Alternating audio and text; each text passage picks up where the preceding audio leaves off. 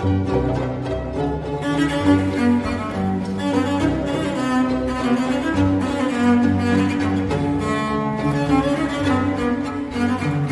want to tell you about the Demon Core, which uh, which honestly sounds like a forbidden artifact from an anime series or something, but no, this this is a real thing. Uh, a lot of listeners have written in wanting to hear about the Demon Core. Paul Kleeman, Rob Hanton, Lucas, Henry. So thanks to one and all. Uh, cheers very much for getting in touch. But uh, look, with with with Oppenheimer and the Manhattan Project and everything that the US was doing uh, in the 1940s when it comes to nuclear research, with that sort of in the crosshairs at the moment, I thought that now would be a good time to get across the Demon Core, which um, was not only responsible for multiple criticality accidents while being experimented with in the Los Alamos laboratories, um, it was also it also resulted in the first ever fatality brought about by one of these criticality incidents, essentially just a, an uncontrolled nuclear chain reaction. So. Let's talk about what this thing was, why it existed, what it was used for, and of course, how it got its very infamous sounding nickname. So, first of all, what was the Demon Core? Very simply, it was just a lump of plutonium. It was about six kilograms of the stuff, uh, a sphere, about 89 millimeters in diameter, which uh, which is a bit bigger than a baseball, maybe the size of a, a smallish grapefruit for all the Americans listening, for whom a millimeter is as foreign a concept as a public toilet without gaps in the door frame. Um, and for those who've listened to episode 197, History of Nuclear Weapons, Get Across It, you will probably realize that six kilograms of plutonium is no joke. It is a subcritical mass, sure, but it's still an incredibly dangerous thing to have laying around. Why? Because plutonium is super radioactive. It can blast out particles like nobody's business, sort of thing that can very quickly deliver a fatal dose of radiation, and that's exactly what it did during experiments that were testing just how dangerous the damn thing was. The answer to that question, as it turns out, was extremely bloody dangerous. Can you believe it? While undergoing experiments designed to find out how close the uh, the plutonium was to going critical, the plutonium went critical. And not just once, but twice, if you'll believe it, as the scientists continued with their experiments even after one of them had been killed after being blasted with deadly radiation. So, with all that said, why did this thing exist in the first place, you might wonder? Well, Generally speaking, the, the Los Alamos laboratory, where the US built the world's first nukes under Oppenheimer, generally speaking, this laboratory was filled with all sorts of marvelously deadly things uh, unshielded nuclear reactors, enriched uranium, and, in mid 1945, this six kilogram lump of highly radioactive plutonium, the Demon Core. This core was man- manufactured for use in making a third nuclear weapon to drop on Japan. The second nuke Fat Man had a very similar plutonium core, and this one, the new core, was to be part of the third. But, of course, the Japanese surrendered before a third bomb could be dropped or even or even built, as it turned out. The third bomb was scheduled by the Truman administration to be dropped on the 19th of August, but the Japanese surrendered on the 15th, and so now there is a there's a spare plutonium core just hanging out in Los Alamos. So, what's to be done with it? Well, some very exciting science, as it happens, uh, as the scientists at Los Alamos were able to retain the core to use for research. Besides, you know, it could always be used later on to make another bomb if need be, in the case that those pesky Ruskies get any jumped up fancy ideas about who the real heroes of the post war era were. But in the meantime, the Los Alamos scientists, they were able to fiddly fart around with the core, and this led to some. Uh, Less than ideal results, I think it's fair to say. While this core was subcritical, that is, it was unable to sustain a nuclear chain reaction on its own, the scientists working with it knew that it wouldn't take very much for that to change. This lump of plutonium was a bee's dick away from going critical. That's kind of the whole point of these radioactive cores. You need them to be like that in order to turn them into nukes.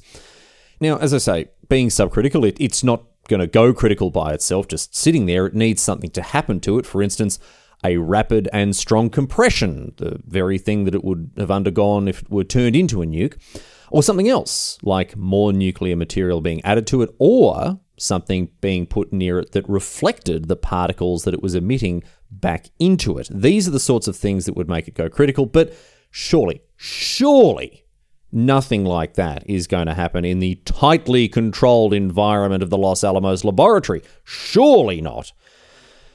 Well, what happened next was that the Los Alamos scientists started to run experiments to find out just how close the plutonium was to going critical, as I mentioned before, and again, they found out very quickly indeed that the plutonium was, in fact, rather bloody close to going critical at all times. It didn't need much to push it over the edge. Check this out. On the 21st of August 1945, Harry Daghlian, a Los Alamos physicist, was working on a neutron reflector experiment. He was placing tungsten carbide bricks around the core, and these tungsten carbide bricks reflected the particles emitted by the plutonium back into it. Each brick brought the core closer and closer to criticality, so he's already playing with fire here. Very, very bloody, bloody dangerous game to be playing.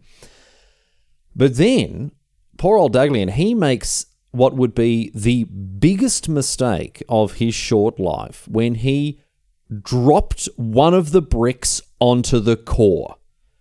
This caused the core to go supercritical in a flash of blue light and scorching heat, and it began blasting out radiation like you wouldn't believe. And Daghlian cops an absolute shellacking from the thing.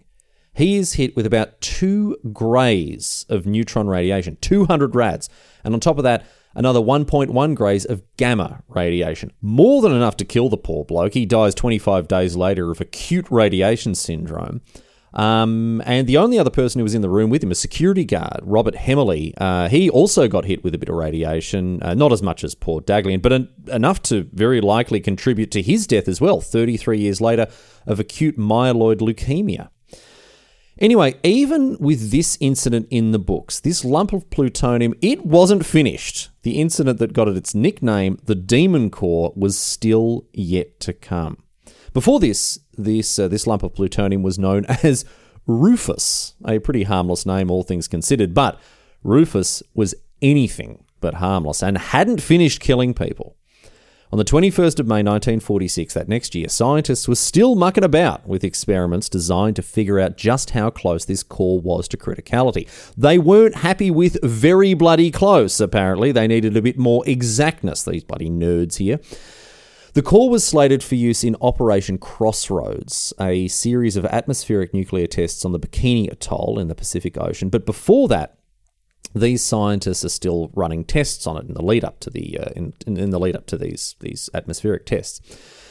And this resulted in the physicist Louis Slotin uh, conducting an experiment with seven other people looking on, uh, once again using neutron reflectors like poor old Harry Daghlian had.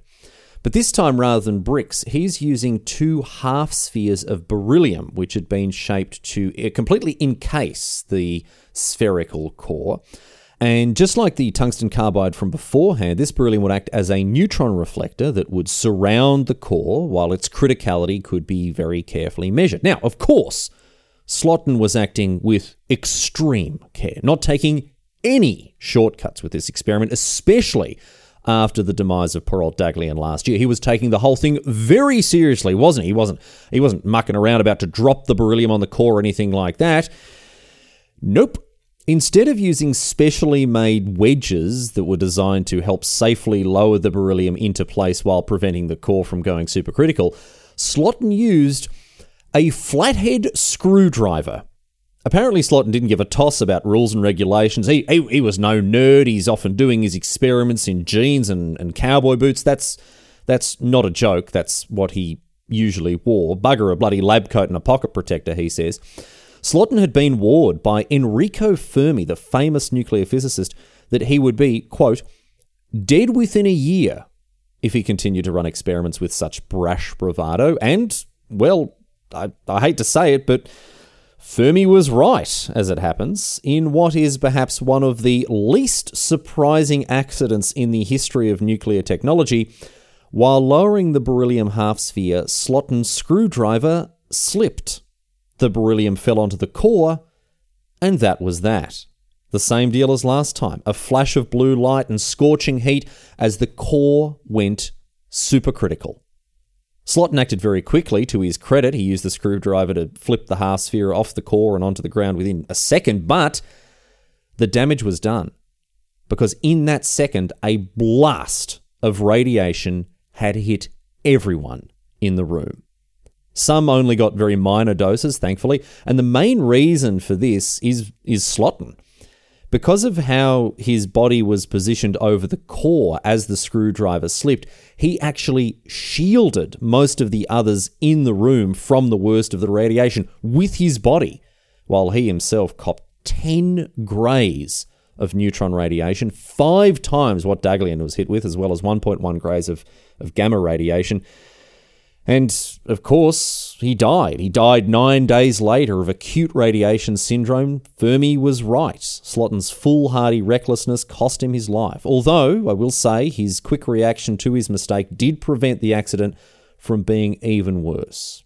Another physicist, Alvin C. Graves, who had been looking over Slotin's shoulder, he caught about 1.6 grays, but after being hospitalized for radiation poisoning, he died of a heart attack 19 years later, so it looked like he dodged the worst of it. Uh, although sadly, uh, one of the one of the other physicists in the room, Marion Cieslicki, died of acute myelocytic leukemia that same year, same year as Graves, 19 years later. So, not all of the people in the room were so lucky, although happily, most of the others lived into their 80s. But with two scientists now dead to this core, there were two things that happened after the second incident.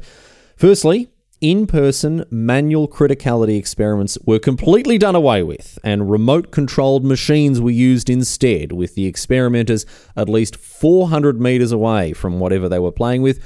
Good idea. You'd think maybe should have started out without that approach from the get go, but of course, hindsight is 2020. Who could have foreseen that fiddling around with deadly, near critical, extremely radioactive lumps of plutonium would be so dangerous?